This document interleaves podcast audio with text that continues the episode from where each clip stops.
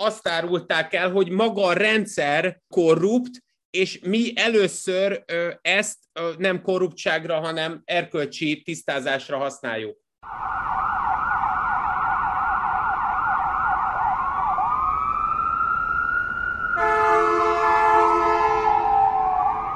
Sziasztok, ez a Tangó és Kes, Bezsenyi Tamás, illetve Böcskei Balázs, tovább a 24.hu bűnügyi podcastja. Megtaláltok bennünket a különböző online digitális játszótereken, különösen a Facebookon, ahol rendszeresen frissítjük a tartalmakat az egyes adásokhoz, a Tangó és Kes bűnügyi sétákhoz, illetve a podcastokhoz kapcsolódva. Úgyhogy nem is húznánk az időt, mert egy olyan film kapcsán, és nem csak egy filmről szeretnénk beszélgetni a következő percekben Tamással,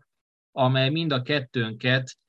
így vagy úgy, de megérintette. El kell mondanom előzetesen, bár kevésbé én vagyok a főszereplő, hogy engem elégikus húroknak a pendítése felé vitt, de hogy ez mit is jelent előtte, azért szeretném, hogyha megszólíthatnám barátomat és a tartalomfejlesztésért felelősünket, Tamás. Szervusz Tamás, köszöntelek! Szervusz! Mindig örülök egyébként, amikor így egyébként tényleg mit stratégiai menedzsment igazgatóként feltűhetek. Valóban értem egyébként az elégikusságodat, és azt kell, hogy mondjam, hogy nyilvánvalóan azon hallgatók érdekében, akik a podcast hatására fogják megnézni a filmet, könnyen eshetnek annak az ódiumába, abba a problémába, hogy elégikusnak érzik a filmet. Én alapvetően megnyugtatónak gondolom, egyfajta szellemi azilumnak, szellemi kilépésnek és egy ilyen nyugalmi körnek, és ebből fakadóan én azt gondolom, hogy vissza is adnám a labdát, hogy ez nyilvánvalóan sokkal többet árul el az én szellemi vagy pszichikai állapotomról, mint a filmről magáról. Mindazonáltal ugye itt nyilvánvalóan egy nagyon brutális történetről fogunk beszélni. Azon gondolkoztam, hogy vajon hány percig még tudunk úgy beszélni a filmről, hogy nem mondjuk meg, hogy melyik filmről beszélünk egyáltalán, de ezt a kihívást, vagy ezt a kísérletet most azért ne folytassuk le. 1996-os filmről beszélünk, az Oscar-díjra jelölt Pokoli Lecke című alkotásról, amely New York egy emblematikus negyedéből indul el, az úgynevezett pokol konyhája, Greenwich Village, olasz írek, kelet-európai kisebbségek átalakott történetről van szó, és mielőtt kibontanánk az egyes részeket, stációkat a filmen belül, itt 4 fiatalkorút látunk, 4 olyan fiatalkorút, akik nyilván először az utca folyamatosan változó, de mégis állandó törvényei között próbálnak elindulni az úton a pubertás, a posztpubertás, és a posztpubertáson túl már nagyon nem lépnek, legalábbis egy ideig, hiszen bekerülnek a fiatalkorúak javító intézetében, és ott olyan dolog történik velük, amikhez ma már sajnos néha hozzászokik az embernek az olvasó szervei, a szeme, többek között olyan szexuális ragadozóknak a prédájává válnak, akiket ugye felügyelőként, nevelőként, őrökként mutat benne a film és azt a karaktert, tehát semmiféleképpen a családon belüli témákról van szó, mint esetleg mostanában ugye az felfel szokott jönni a nyilvánosságban, hanem itt kérem szépen a hatalmi pozícióban lévő őrök, illetve vigyázók olyanfajta szexuális erőszak részévé teszik a fiatalokat, amik nyilvánvalóan az ilyen események, cselekmények jellegéből erősen traumatikus jelleget töltenek, és amikor a Tamás indítatására ezt a filmet megnéztem, akkor túl azon, hogy ebben egy igazságosság, egy igazságtörténet is kibontakozik, hiszen az ilyen cselekedetek nem szoktak általában következmények nélkül maradni, akkor valóban, nem ironikusan mondtam azt, hogy erősen elégikus hangulatba kerültem, nem csak azért, mert ez a történet, az ilyen típusú traumák, azok minden azért megfojtják az embernek az érzelmi magabiztosságát, amiközben nézi a Netflix előtt hálós atlétába dobozos sörvel az alkotást, hanem az azt követő szembenézések, az azt követő énfeldolgozások, az azt követő traumafeldolgozások, és annak sikerve vagy sikertelenség, ami meg annyi jó, de sajnos sok esetben rossz döntéseket kulminált, nem tette vidámá a lefekvésemet. Tamás, belőled az a Pokoli Lecke című film, ami mégiscsak, ha távolról nézed, akkor fiatalkorú bűnözés tematikája. Ha meg közel mész, akkor lehet ott fogsz mellettem pityeregni. Most akkor zsebkendőt adjak, vagy kést, hogyha ezt a filmet nézzük? Én azt gondolom, hogy egy olyan zsebkendőt kell adjál, ami lehetőség szerint papírból készült, és ezért át lehet vágni késsel, mert valóban a két általad említett problematika, illetve a két általad jelzett lehetőségnek az amalgámja az, ami itt megjelenik. Ennek egyébként az egyik legeklatánsabb példája pontosan az, amit te magad is szépen, és hát nagyon eruditívan fogalmaztál meg, tehát ebből is látszik egyébként, hogy mind a ketten, de ezek szerint te egy kicsivel több pszichológus kollégával tudtál találkozni az elmúlt években, mert valóban a megküzdési stratégiák, illetve nagyon sok olyan fogalommal élve azt lehet mondani, hogy a film lényegében egy traumafeldolgozásról szól. Ugye a Pokoli Lecke története az Lorenzo Carcaterra nevű férfinek, aki egyébként a New York Daily News újságírójaként ténykedett 1976-tól, ő 1995-ben megírja ezt a regényt, amelynek, ahogy te is említetted, Sleepers, tehát az alvók a valódi angol címe, vagy legalábbis annak a szinkron, illetve még inkább tükörfordítása, és ebben a történetben a 4 szereplő, az ugye a Greenwich Village a New York nyugati negyedében úgy élnek, hogy ott nem gondolnak a holnapra, pontosabban nem remélik azt, hogy valamilyen felnőttkori munkalehetőségük lesz, és ebből a problémából, illetve ebből a kilátástalanságból részben az egyház révén, részben pedig azt gondolom, hogy a csibészség révén próbálnak kilépni. Ugye itt a történetben nagyon röviden, csak azért, hogy a hallgatók értsék, az lesz a valódi trauma és a valódi katartikus élmény a film első felében, hogy egy hoddogárusnak nem is csak a székét, hanem egész hoddog standját megpróbálják letolni a metróba azzal, hogy ha még gyorsan átveszi a hoddogárus, aki fut utánuk, akkor ők el tudnak iszkolni, ám de sokkal korábban engedik el, mintsem, hogy a hoddogárus odaérjen, és így teljesen véletlenszerűen, jogilag gondatlanul megölnek egy embert, aki ugye jönne ki a metróból. Ez csak azért fontos, mert valóban, ahogy te említetted, a javító intézetbe ezért kerülnek. Ott egyébként a sajátos totális intézményből fakadóan az őrök, fegyőrök, azok azt gondolom, hogy nem csak, hogy szexuálisan élnek vissza az ő ártatlanságukkal, hanem alapvetően egyfajta problémás szocializációját is adják ezeknek az embereknek. Ez a film második felében majd úgy is ki fog derülni, de mindazonáltal, ami most csak így első körben lényeges, az az, hogy azzal, hogy oda kerültek, egy olyan traumán fognak átesni, és esnek át a film történetének az első felében, amelyet egyébként a film második felében nem fognak tudni feldolgozni, és az általad említett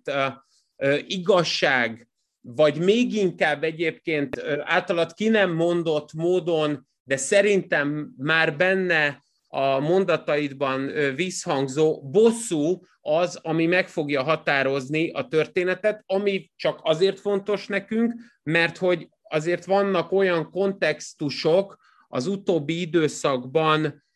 egyrészt a magyar, illetve nyugat-európai, akár amerikai újságírásban, amik elsősorban ugye a katolikus egyház tagjai részéről elkövetett ugye pedofil, illetve bármilyen más nemi erőszakkal kapcsolatos cselekményekre fókuszál, és itt pedig azt látjuk, hogy inkább a totális intézménynek a tagjai, azok a képviselői követik el ezt az erőszakot, és ahogy majd fogod mondani, szerintem a pap az, aki egy ilyen átvezető energiát képvisel.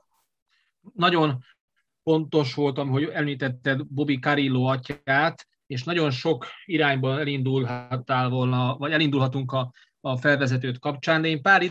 idézetet hozok, mivel szemléltetni akarom, hogy milyen is ez a Pokol konyhája nevű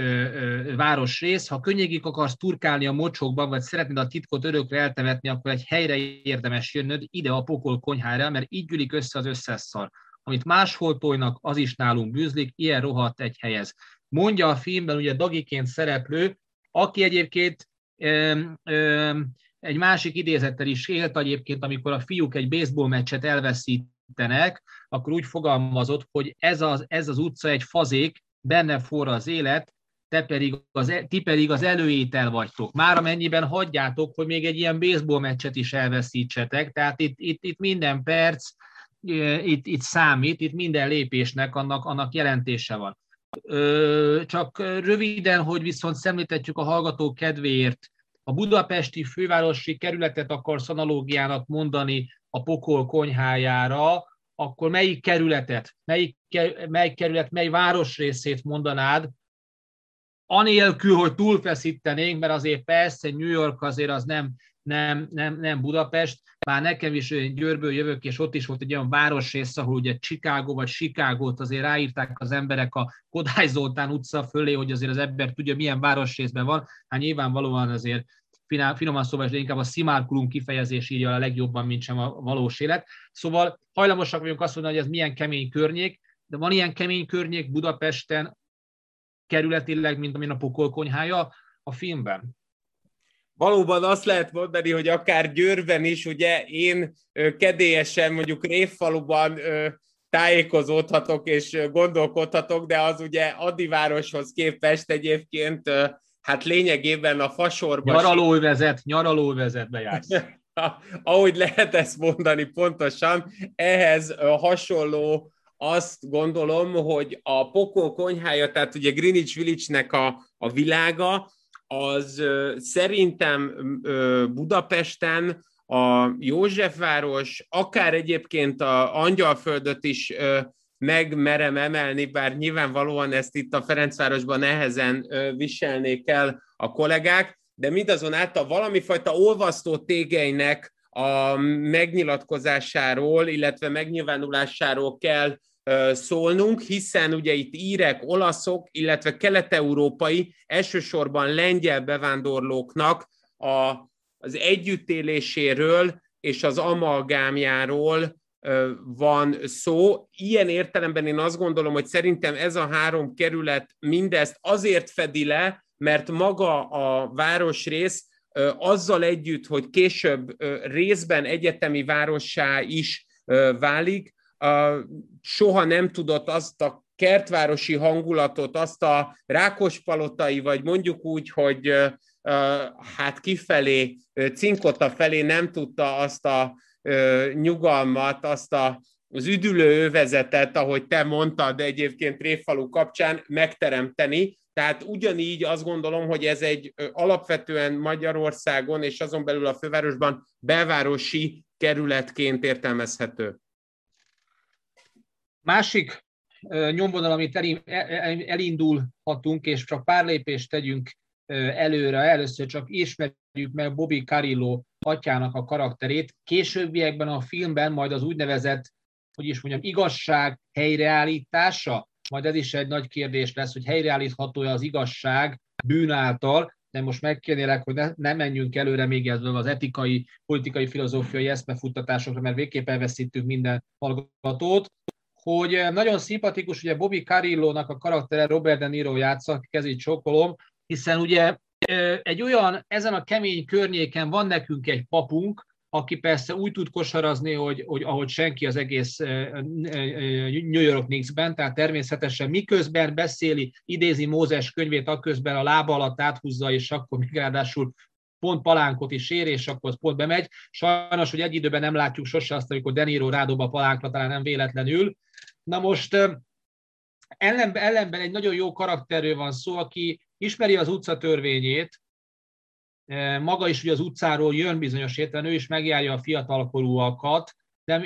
és mindig odafigyel erre a négy fiatal srácra, mint aki úgy erőre jobban van Istennel, és ilyen értelemben a sorssal kicsit, hogy is mondjam, diskurzívabb viszonyban van, és látja, hogy ha letérnek egy útra, az hova vezethet. És nekem mindig szimpatikusak voltak ezek az ilyen típusú pap karakterek, amiket jelzően mindig amerikai filmekben látott az ember, vagy hogyha valamilyen antropológus filmklubba keveredett, és itt a keveredés inkább, ami tényleg leírja a tudatosságnak ezt a szintjét, akkor az antropológus filmklubokba kerül az ember. Szóval aki gondoskodó, aki egyszerre beszéli az utca nyelvét, vissza tud hozni embereket, és a végén egy nagyon kemény hamis tanúzásba fog majd keveredni. Néha már-már meseszerű ez a karakter. Mindig ilyen papot akartam volna a saját környékünkre, nyilvánvalóan nem volt ilyen, és Tamás, te az, aki azért a sűrűbe is néha azért megmutatkozol és felbukkansz, te láttál ilyen típusú? Volt az életedben bármikor ilyen Robert De Nirohoz játszott a karakterhez hasonló pap, aki az utca cuccát is épp úgy hordta az egy zsebében, mint a Bibliát, és ezt a kettőt soha nem játszotta ki egymással szembe. Nekem a film részben azért is volt fontos, mert a pap karaktere, tehát ennek a katolikus papnak a mellékszerepe, az azt gondolom, hogy annyira determinálja, annyira meghatározza a film egész cselekményét, hogy valóban nem tudsz, illetve nem tudunk befogadóként eltekinteni ennek a valószerűségétől, illetve lehetőségétől. Én őszintén szólva ilyen típusú pappal csak Ráckevén a nagyszüleimnél találkoztam, aki valóban, mint ott tevékenykedő pap, előszeretettel focizott a srácokkal, és egyáltalán a ráckevei piacnak a területén, ott lent a piac téren, a folyóparton meghívott minket néha egy-két fagyira. Ez az, ami szerintem azért fontos, mert itt a Carilló atya egy morális többletet tanúsít, egy olyan morális többletet, ami nem kifejezetten előírásszerű, nem kifejezetten etikai könyvekben megfigyelhető és abból deriválható, abból következtethető, hanem ő a klasszikus élethelyzetekből fakadó tanulságokban mutatja meg a saját igazságosságát, a saját szeretetét. Azzal, ahogy egyrészt ezeket a srácokat akkor is pasztorálja, amikor ugye ők a javítóintézetben vannak, illetve azt követően, amikor ugye az egyik velük szemben erőszakot tevő, és egy picit így előre futok, erőszakot tevő férfi, egykori javító intézeti fegyőrt megöli a négy fős bandából, ugye a két olyan személy, akik bűnözővé válnak, akkor a másik kettő, az újságíró, aki ugye egyben a könyv és a film hátteréül szolgáló írásnak a szerzője, illetőleg az a mai napig homályban lévő ügyész, aki segíti ennek papnak azt a tevékenységét, hogy ugyan belekeveredjen egy hazugságba, de ezen a hazugságon keresztül valójában megmentse, ahogy ezt Jason Patrick, az újságírót játszó színész, a Lorenzo Carcaterrát játszó színész mondja, megmentse két fiát. Na most akkor előre szaladtál, de hál' Istennek még utol tudlak kérni, hiszen ugye a hallgató kedvéért, ami miatt én egy kicsit elégikusra vettem, és egy picit a mindennapokban inflálásra kerülnek ezeknek a terheknek a súlya, amit nem nekünk kell cipelni, szerencsésebb helyzetben kerültünk, vagy nem kerültünk soha ilyen döntési helyzetben, vagy nem engedtünk el fagyis vagy hotdogos autót a lépcső lefelé. Szóval, hogy ugye azok a képek, amelyek a javítóintézetben vannak, ahogy a 4 darab őr folyamatosan visszaél hatalmával, azok a képek nagyon erősek, és ezzel ne azt értsék a hallgatók, hogy valami fajta hatásvadász képiség van, tehát valami fajta erőszakgicset látunk, remélem nem értek senki se félre, amikor ezt a kifejezést használom, hanem valahogy engem ott volt, ami hogy megfogott, és valahogy amikor 10x éves, 14-16 éves emberek ellen erőszakot tesznek, és ugye ez az erőszaknak az a módja a filmben megjelenítve, amikor ez egyszerűen nem is az a már, bocsánat, már bele sem mennék, mikor azt mondom, hogy visszaélés, hanem a durva és közvetlen és egyértelmű erőszakról beszélünk, tehát még itt csapdázás sincsen tulajdonképpen, tehát nem fogadja el cukorkát alapesetéből indul ki. Majd ezt követően ezek az őrök megverik ugye a fogvatartott fiatalokat, amikor azok lemerik győzni őket a mérkőzés alkalmával, hogy amerikai focit játszanak, és ráadásul az egyiket meg is ölik, az egyik már nem közvetlenül a társaságukba tartozó, de jó játékos meg is ölik, aki a döntő pontot szerzi meg, halálra verik tulajdonképpen, és még az erőszakolt, beszorított fiataloknak van szégyenérzetük,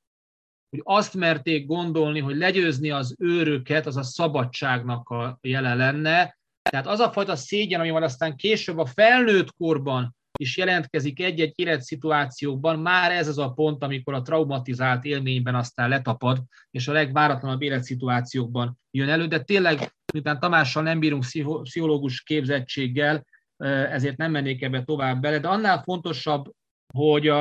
ezt követően lelövi a kettő, ugye Tamás sem említette, lelövik ugye a két elkövető, felismeri az egyik őrt, és azt követően a többi őr is becsapdázásra kerül a bíróság által. Nézzétek meg a filmet, és azért nem akarok minden részletet elmondani, mert annál fontosabb az az etikai kérdés, Tamás, hogy és ott nem a filozófiát kérdezem, hanem a bűntársadalom felől fogom kérdezni. Hogy szerinted az utcaerkölcsére kizárólag utcaerkölcsével lehet válaszolni? A bűnt azt bűnnel lehet helyre billenteni? A bosszú az nem azt jelenti, hogy abból további bosszúk fakadnak egészen addig, amíg valaki el nem fárad, valaki életre az elkövetői kör ki nem hal. Lehetséges egy bűnözőnek úgy megnyugvásra találni egy korábbi ártatlansága idején ellene elkövetett cselekményen, hogy aztán bűnt követel? Ezek persze meg annyi filozófiának tetsző kérdés, vagy legalábbis konyha filozófiának tetsző kérdés, de amilyen elégikus a film, úgy felviszi ezt a labdát az égbe, és te megpróbáltál-e utána ugorni ennek a labdának? Érteni vélem, illetve nem csak érteni vélem, hanem azt gondolom, hogy megpróbálom átlátni azt, amit mondasz, annak az kontextusában, hogy nyilvánvalóan jogos és a többségi társadalom felől nézve morálisan elfogadható az, amit mondunk azzal kapcsolatban, hogy miért nem szabad az ilyen típusú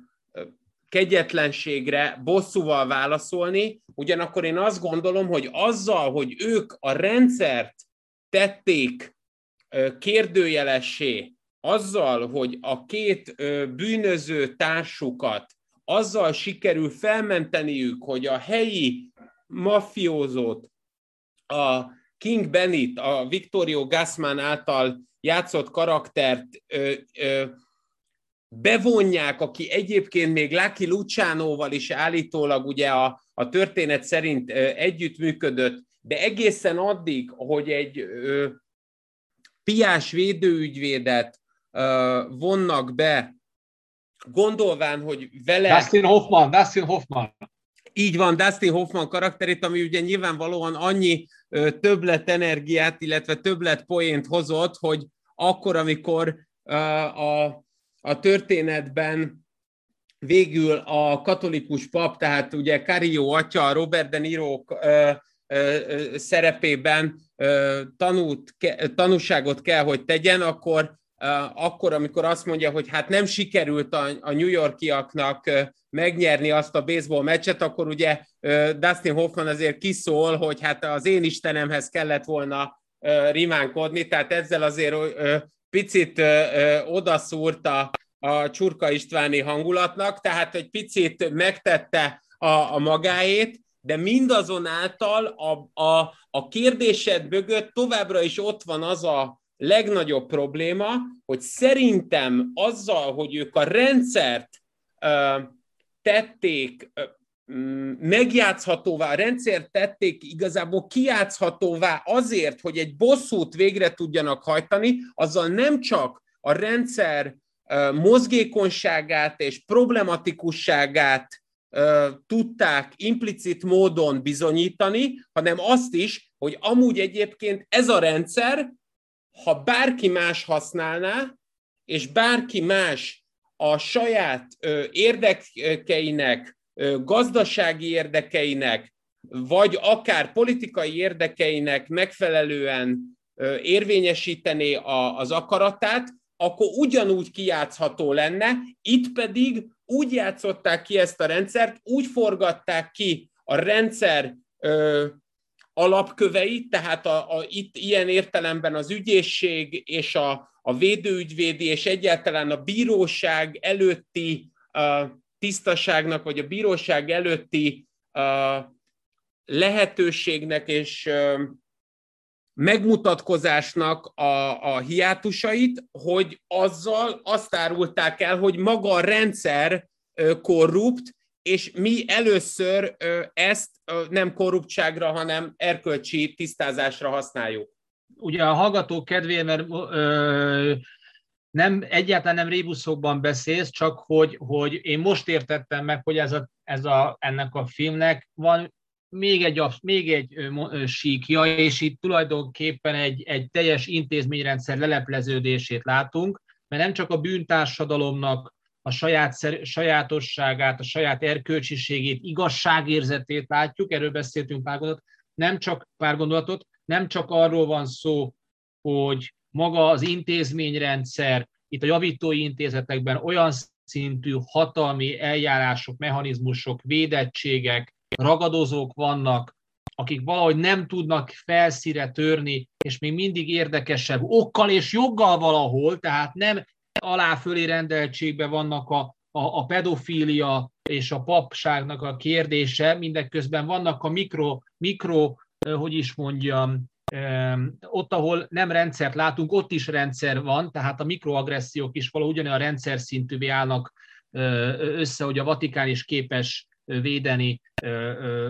nemzetállami papság egy részét annak érdekében, hogy ezek a pedofilek ne jöjjenek föl, és ekközben jön a harmadik sík, amire tettél utalás, hogy maga az igazságszolgáltatásnak a slendriánsággal, nem utáni járása, vagy éppenséggel munkaterheltsége, preferenciái ugyan negligálhatnak ügyeket és életrajzokat, vagy éppenséggel hogyan végezhetők el az igazságszolgáltatás helyett azok a munkák, amelyeket neki kellene, ugyanis az van a filmben, és ezt talán még nem említettük, hogy van a két elkövetőnk, akik lelövi egy kocsmába a pokol konyhája egy szórakozó helyén a felismert egyik őrt, ezt követően az ügyész szerepét az egyik srác látja a négyből, akik ugye polgári pályára ment, akinek nem csak egyszerűen az a célja, hogy rosszul kérdezzen, és akkor hát, ha meg tudják úszni a barátai, akik egyébként a vádlott padján vannak, hanem egyúttal az őre rábizonyítják a szexuális ragadozót, tehát egy új síkot hozzon be az igazságszolgáltatásba. Továbbá akkor nem csak az az őr boruljon, hanem akkor boruljon a másik őr is, aki szintén szexuális ragadozóként viselkedett ezekkel a fiatalokkal szemben, meg a harmadik, meg a negyedik, és így jön képbe a negyedik barát, az újságíró, aki eközben a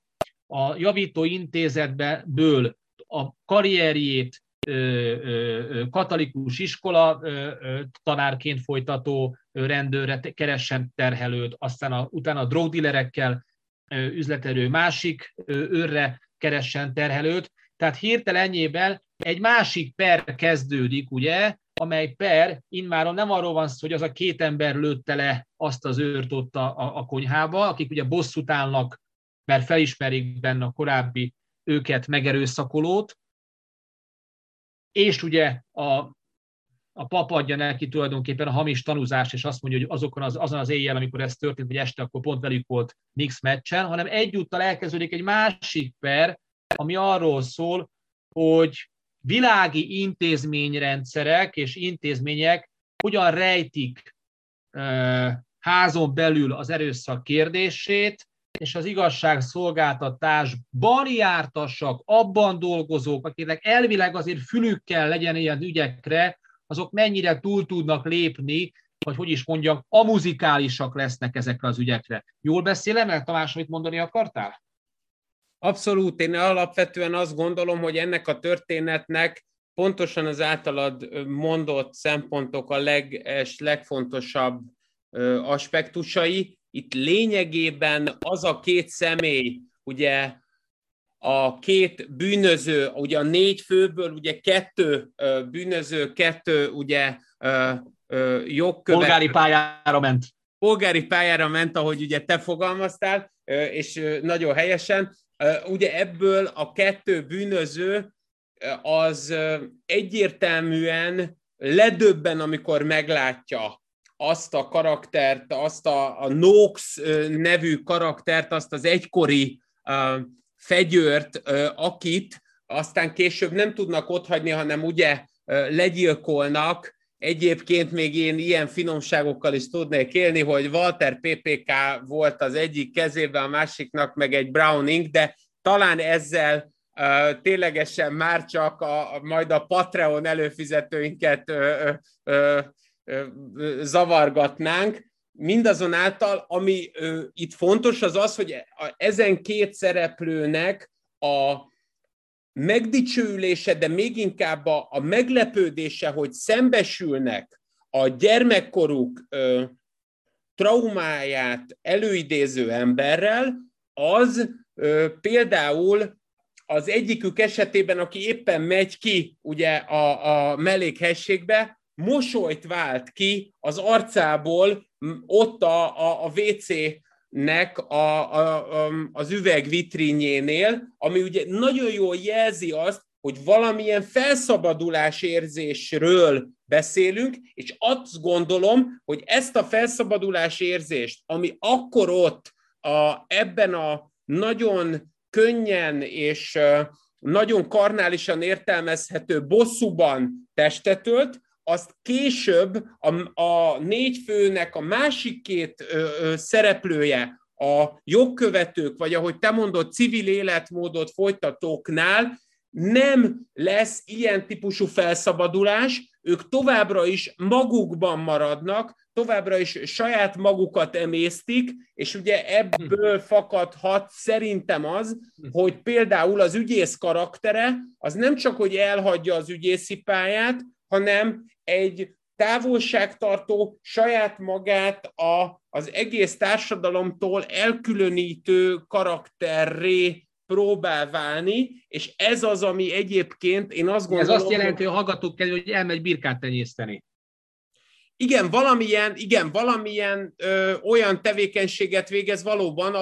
ahol senkivel nem kerül kapcsolatba, de leginkább nem kerül szexuális kapcsolatba, tehát hogy képtelenné vált sajnos egyébként ez a nagyon jólelkű ember arra, hogy megbocsásson nem csak önmagának, hanem annak a világnak, ami vele ezt szemben elkövette. És azért nagyon fontos szerintem ilyen szempontból ez a film és ez a könyv, mert a Carcaterra története az arra mutat rá, hogy nem a katolikus egyházban, mint egyházi szereplőkben rejlik. Azt gondolom, hogy a pedofiliának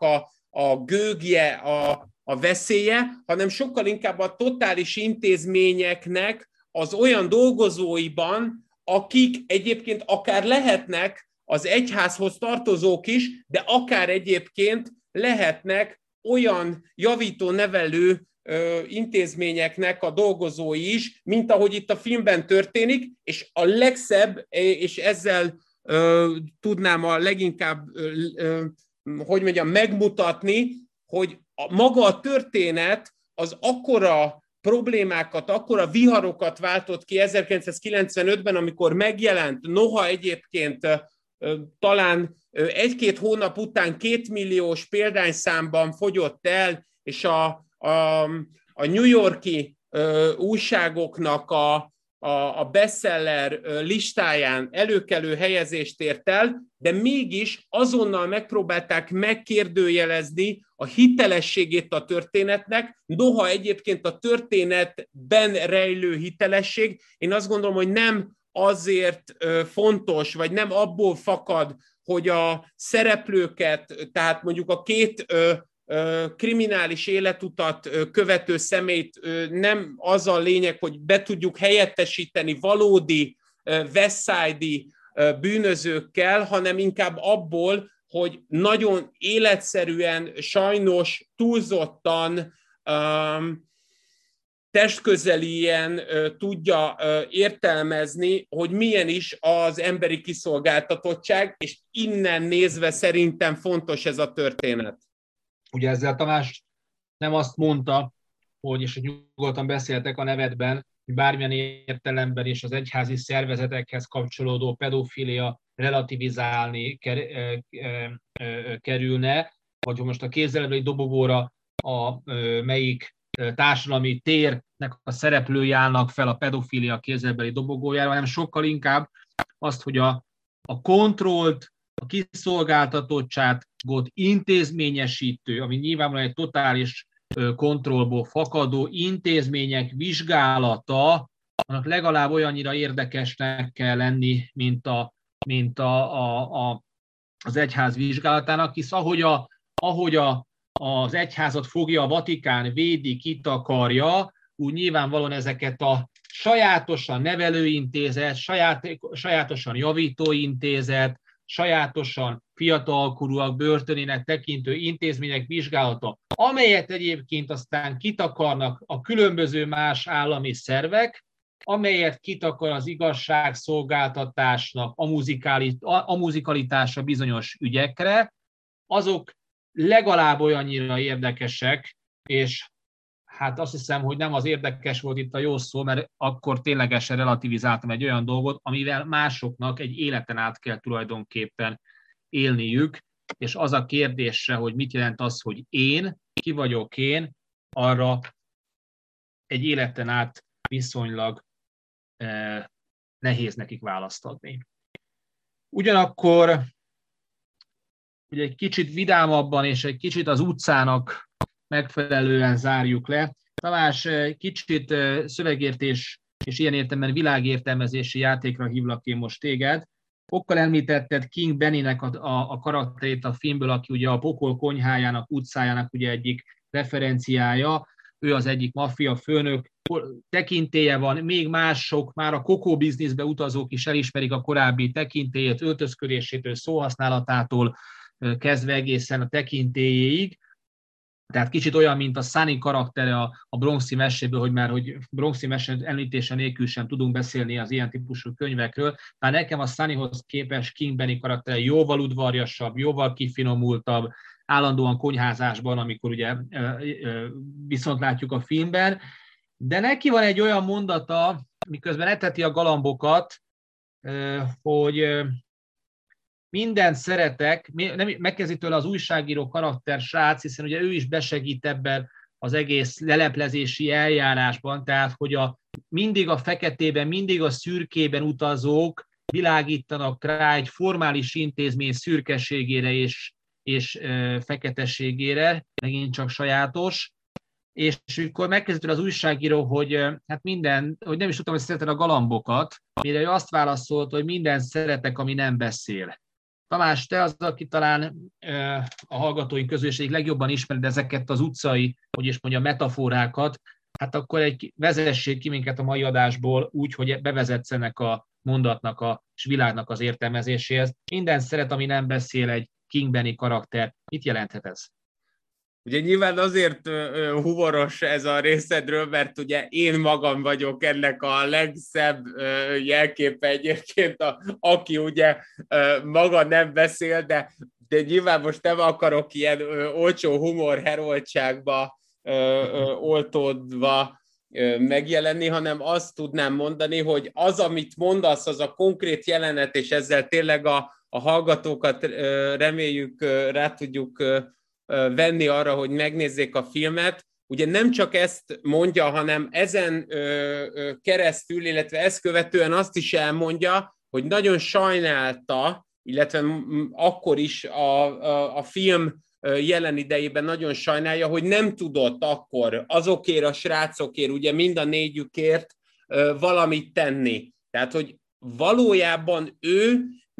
azzal, hogy nem beszél, ami egyébként általában igaz is a történet jelentős részében, hiszen még ugye az általunk a podcast első felében említett Dustin Hoffman karakterét jelentő ugye ügyvéd, védőügyvéd karakterével is ugye úgy beszél, hogy az a személy próbálja rávenni arra, hogy hát én már alkalmatlan vagyok, mert alkoholista, picit már rá is szoktam a kábítószerekre.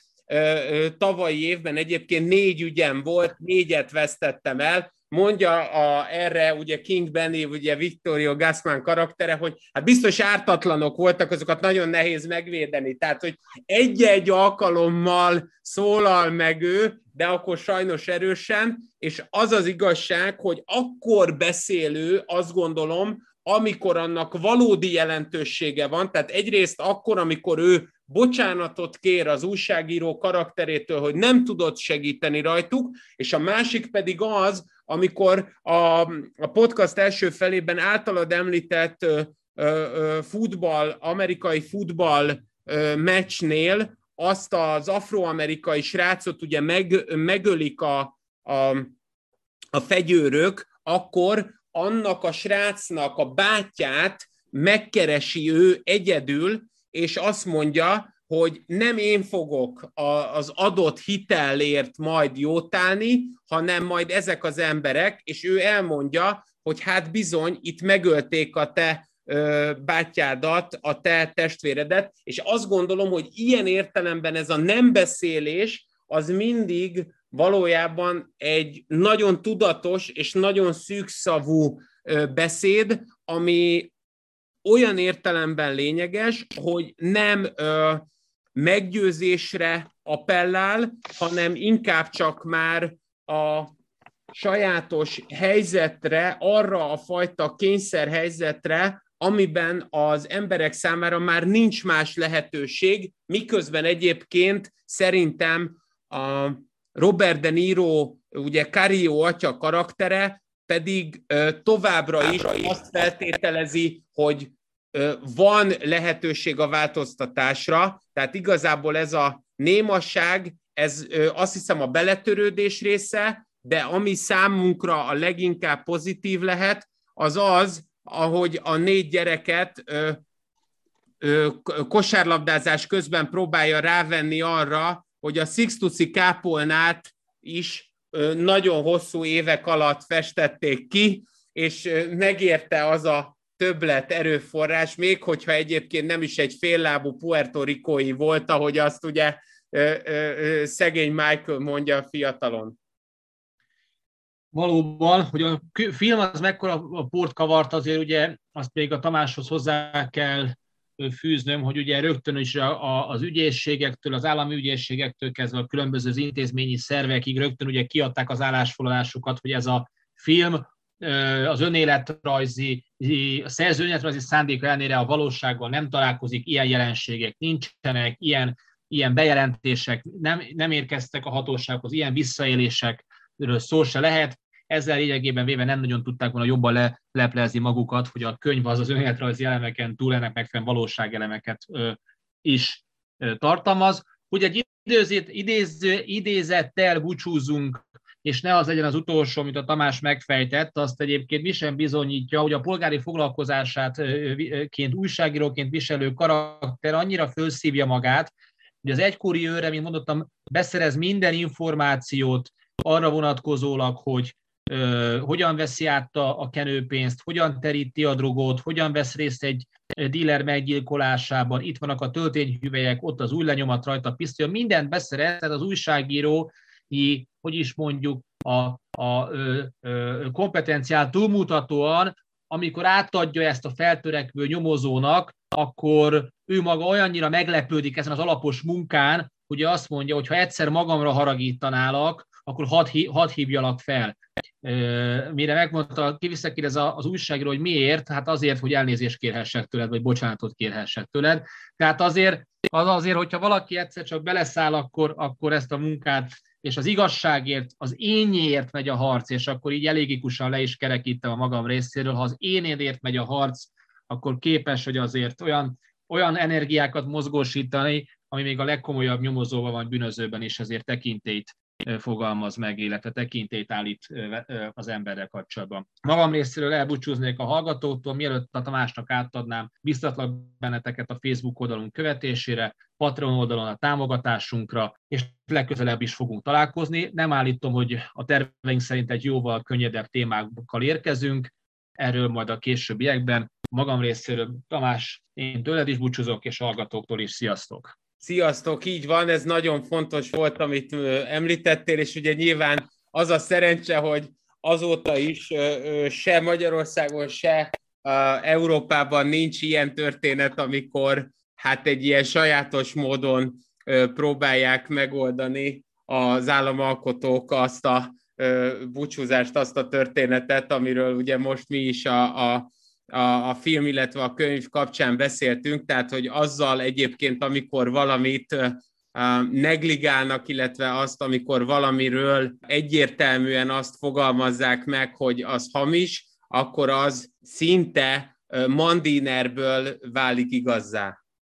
Nagyon szépen köszönjük, és akkor valóban Patreon és Facebookon keresztül